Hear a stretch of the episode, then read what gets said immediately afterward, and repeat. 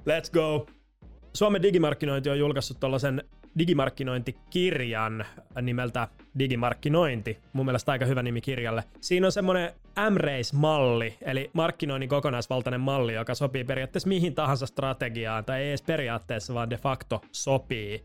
Se pohjautuu tähän markkinoinnissa käytettyyn tyypilliseen race-malliin, eli Reach, Act, Convert, Engage. Ja tähän malliin on lisätty sit kehys nimeltä Measure, ja sen tarkoituksena on mitata jokaista näitä tämän mallin vaihetta.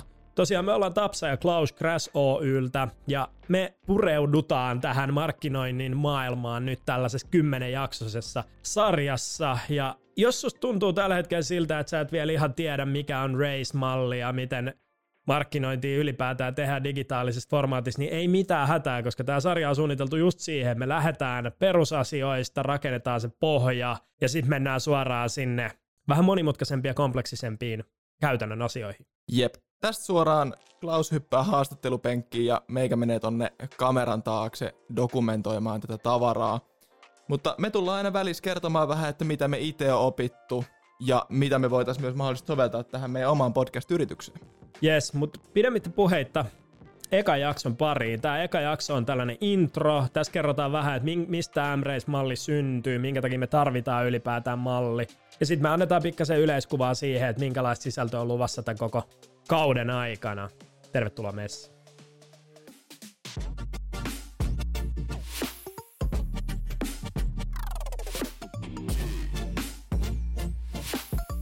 No niin, nyt on päästy starttiin. Otetaan lauteille ihan ensimmäinen tyyppi, eli SDMn CRO Niko Lahtinen. Lähdetään liikkeelle ihan siitä alun mistä koko homma lähti. Joo, homma, homma lähti vuonna 2017. SDMllä kasvettiin aika kovaa vauhtia.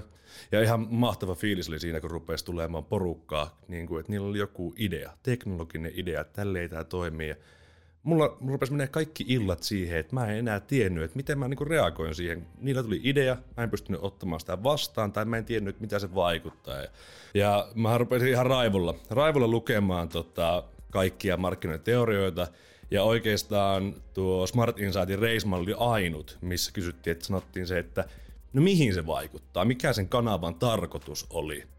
Ja no mä kertoisin sitä paljon, mutta siitä puuttu, puuttu mun mielestä olennaisia osia, mutta mä sitten koko tiimit kassaa ja pyysin niitä, niitä käymään läpi, että, että miten heidän kanavansa liittyy tähän malliin. Ja me saatiin, saatiin tiimien kanssa tosi, tosi hyvin puettua se meidän tarina sinne mallin sisään ja lähti rikastamaan.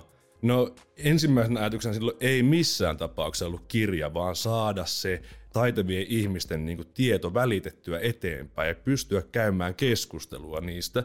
Mutta sitten kun rupesi huomaamaan, että, että tässä on niin konkreettinen tarina, niin se rupesi väkisikin muodostua kirjaksi. Ja se ruvettiin kirjoittaa auki. Ja ennen kuin mä huomasinkaan, niin meillä rupesi olemaan sata sivua kasassa. Ja sittenhän sitä oli vaan pakko ja pakko jatkaa.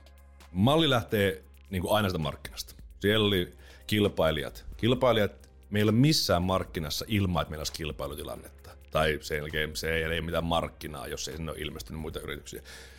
Toinen asia on se, että miten kuluttajakäyttäytyminen muuttuu, miten verkossa ostaminen vaikuttaa, miten esimerkiksi niin kuin palvelut, mitä nykyään ostaa digitaalisesti, vaikuttaa siihen kuluttajakäyttäytymiseen. Ja sitten kolmas asia on se, että no mitä teknologioita se asiakasyritys voi ottaa käyttöön, että se palvelee paremmin ja pystyy erottautumaan markkinasta. Eli ensimmäinen meillä on se market, missä on asiakas, kilpailijat ja meidän kehittyminen, mihin suuntaan me ollaan menossa. Sen jälkeen, kun me ymmärretään, että mihin ne asiakkaat on menossa, ja siellä on kilpailukenttä, niin me voidaan muodostaa ostajapersonat niitä koko asiakaskentästä. Tämmöiset asiakkaat haluaisi meiltä ostaa, näille me pystytään toimittaa jotain hyötyä. Eli ne on ne meidän ostajapersonat. Se nimikin muuttuu jo kuluttajakäyttäytymisen muutoksesta ostajapersooniin. Siellä on ihmiset ja yhtäkkiä se muuttuu ostajiksi. Noustaan sinne value-osioon. Value-osiossa on ne meidän ostajapersonat, meidän erottautumistekijät, millä me erottaudutaan niistä meidän kilpailijoista, mitkä on samassa markkinassa taistelemassa samoista asiakkaista, ja se meidän arvonluonti.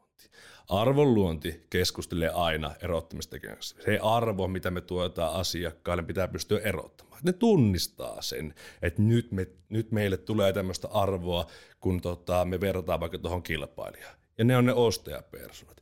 Eli siinä on arvon tuotantoketju kokonaisuudessaan.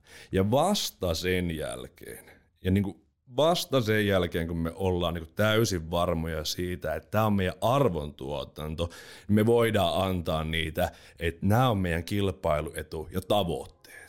Aivan liian useasti ja aivan liian useasti ymmärrättömät johtoryhmät tekee sen asian, että ne sanoo, että no hei, tee sille markkinointi, teet näin paljon liikevaihtoa, näin paljon kasvua ensi vuonna tuosta verkosta No mikä on se syy? Millä mä lähden sitä? Sitä vaan sitä keskustelua ei ole lähetty käymään siellä, että millä perusteella me pystytään saa. Jos meillä ei ole niin hyvin mietittyä arvonluontia ostajapersoonille erottautumistekijöitä, niin ainut tapa, milloin me voidaan tehdä sitä, on niin kuin panostaa enemmän budjetilla. Oletusarvona kolminkertaista budjetti, kolminkertaista tota, myynti. Se toimii, jos markkinassa on koko. Kyllä. Kasvattaako se meidän kateeuroja? Ei silloinhan me ollaan menty semmoisen pattitilanteen, että aina markkinointi pyytää lisää rahaa, että saataisiin lisää liikevaihtoa, mutta kun se johtoryhmä ei ole jaksanut käydä sitä keskustelua, miettiä ja tutkia sitä markkinaa tarpeeksi, me jätetään ihan valtavasti hyödyntämättä sitä potentiaalia, me voisi tehdä paremmalla suunnittelulla siihen, että meidän business olisi tehty digitaaliseen myyntiin. Ja pyrin käyttämään tässä paljon niin digitaalista myyntiä. Digitaalinen markkinointi on vanha-aikainen termi yrittäkää, yritetään pysyä sen digitaalisen myynnissä. Se tuo liikevaihtoa ja siinä tarvitaan kilpailuetu. Jos mietitään vaikka niin kalustekauppaa, että kalustekaupassa, niin kuin, että me, me sohvia. Ja me myydään sohvia helsinkiläiseen ää, kotiin. Meillä on vähän pienemmät neliöt, mutta me halutaan tehdä niin kuin konkreettisesti se koti laadukkaan tuntuiseksi. Meillä nyt on semmoinen niin kuin näpäkkä sohva. Ja tota, Ensimmäisenä me tunnistetaan se, että se on kohderyhmän muutokset. Me tiedetään, että, että tota, kodit on pienentynyt, kulutuskäyttäytyminen muuttunut siihen mukaan, että sillä ei ollakaan ihan niin paljon, tai kodit on tota, kompakteja, ja sitten tota, me tiedetään, että täällä on kalusteliikkeitä aika paljon. Me ruvetaan puhumaan jo ostajaperäisestä kuluttajakäyttäytymisen muutoksesta. Eli kuluttajakäyttäytymisen muutos on se, että ei ole aikaa, neliöt on pienentynyt ja halutaan kuitenkin laatua ja designia. Kyllä. No kilpailijat on kaikki huonekaluliikkeet Ikeasta maskuja sille välille. Erottautuminen heistä ei voi tapahtua sillä, että sulla on isommat tilat esitellä sun sohvaa, vaan sun pitää konkretisoida se asia sille asiakkaalle. Ja mielellään sinne kotisohvalle. Meillä on kyllä aika paljon enemmän ihmisiä tälläkin hetkellä kotisohvalla kuin huonekaluliikkeessä. Tehdään myynti sinne. Ja lähdetään erottautumistekijä, jota on täysin päästä haettu tässä hetkessä. Erottautumistekijä siinä, että meillä on mahdollisuus asiakkaana ottaa kuva omasta olohuoneesta, jonka jälkeen meidän antiikkisia kahden tai kolme hengen sohvia, niin mitoitetaan siihen ja sä pystyt vertailemaan, miltä ne näyttää. Sä pystyt menemään ostoprosessissa eteenpäin ja tämähän osoittaa jo aika paljon siinä, että tämä meidän henkilö on kohderyhmää, koska se rupeaa menemään tähän vaiheeseen, että se haluaa nähdä se. Meidän erottautumistekijät on siis kotona testattavuus, ja lisäksi me halutaan se, että me pienennetään riskiä siinä, että jos se ihminen saa sen uuden sohvan sinne kotiin, niin se on ratkaisu ongelmansa, niin me pienennetään, että saa vaihtaa sen kahden viikon Meillä on kaikissa tuotteissa käytännössä kahden viikon palautusoikeus Suomessa. Ei me nyt hävitä sinne ihan hirveästi, jos me viedään sille kotiin annetaan kahden viikon palautusoikeus. Joka tapauksessa se. näin me saadaan ne ihmiset luottamaan siihen, että ne uskaltaa edetä.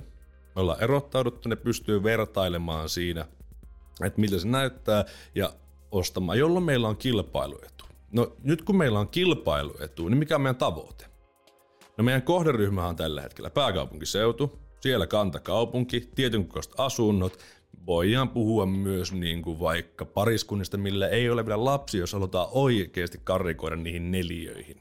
Niin, niin silloin me lähdetään tietämään, ketä me lähdetään tavoittaa. Meidän mainonnan kulma on Reach-vaiheessa se, että nyt tota, näin, tällä, tällä tavalla voit tilata, nolla riski, kohdennettu Helsinkiin, Act-vaihe – tota, kerrotaan palvelusta, lataa kuvat. Convert-vaihe äh, on se, että sulla on ilmainen palautusoikeus ja ei minkäänlaista riskiä. Engage-vaihe, kerro kaverille, tutuille tai lataa jonkun toisen kuvat, teistä alkaa yhdessä. Koko tämä paketti on mitattavissa. Nyt kun me ollaan mietitty se digitaalisen tota, kaupankäyntiin meidän strategia, miten me erottaudutaan, niin sillä Amraceilla on mahdollisuus toteuttaa sitä asiaa paljon tehokkaammin. Ja tämmöistä digitalisointia myyntiprosesseissa tapahtuu ihan valtavasti tällä hetkellä. Ja tämä oli vaan tässä hetkessä tällä mallilla kes- keksitty e- esimerkki. Mä käyn näitä niin kuin, asioita valtavasti joka viikko asiakkaiden kanssa läpi ja mä oon huomannut, että tämä toimii. Me pystytään miettimään, että mitä meidän liiketoiminnassa pitää muuttaa, jotta meidän myyntiprosessi verkossa toimisi paremmin tässä sarjassa meidän täytyy niin enemmän, me leikitellään, se, siis Vähän parhaimmillaan tämä podcast-tuotanto siinä vaiheessa, kun sä oot samaan aikaan tai pikkusen ennen lukenut sen kirjan. Sä oot siinä vaiheessa niin ymmärtänyt, että meillä on, ja nyt me ei veetä ihan niin eksaktin tarkkoja linjauksia tai olla siinä, että juuri tämä teoria tässä kohti sanoo näin, vaan pikkusen haetaan ja koetetaan olla nopeita, koetetaan olla vähän soveltavimpia, että miten tämä tuu ja tehdä siitä kirjasta moniäänisempi. Nythän meillä tulee niin vierailijoita, jotka on keskittynyt vaikka pelkästään videotuotannon käyttämiseen se act-vaiheessa. Ja sieltä tiivistetään se homma. Niin nyt otetaan moniäänisiä, ymmärtää eri, eri kohtia ja vähän enemmän leikitellä niillä asioilla. Nyt ei puristeta sitä lapaa ihan niin kovaa, vaan sidotaan niitä kirjejuttuja tähän podcastiin ja yritetään vapauttaa niin kuin ajattelua menemään eteenpäin. Tästä varmaan jokainen saa aika hyvän pohjan siihen, että mistä ollaan keskustelemassa näiden kymmenen jakson aikana. Ja seuraavaksi päästäänkin oikeastaan suoraan tämän mallin alkutekijöihin. Eli mitäs meillä olikaan seuraavassa? Joo, nyt lähdetään rakentamaan sitä pohjaa tähän koko markkinoinnin kokonaisuuteen. Eli lähdetään puhumaan kilpailukentästä, lähdetään puhumaan muutoksista asiakaskäyttäytymisessä ja sitten muutoksista teknologioissa. Eli kaikesta siitä, mikä muokkaa sitä meidän toimintaympäristöä, missä me operoidaan. Jep. Ja nämä on hyvä ottaa erityisen tosissaan, koska jos tekee virheet nyt, niin ne kertautuu sinne loppuun päin. Tämä on malli, mikä rakentaa itteensä edeltävän palikan päälle. Se on just nimenomaan näin. Let's go.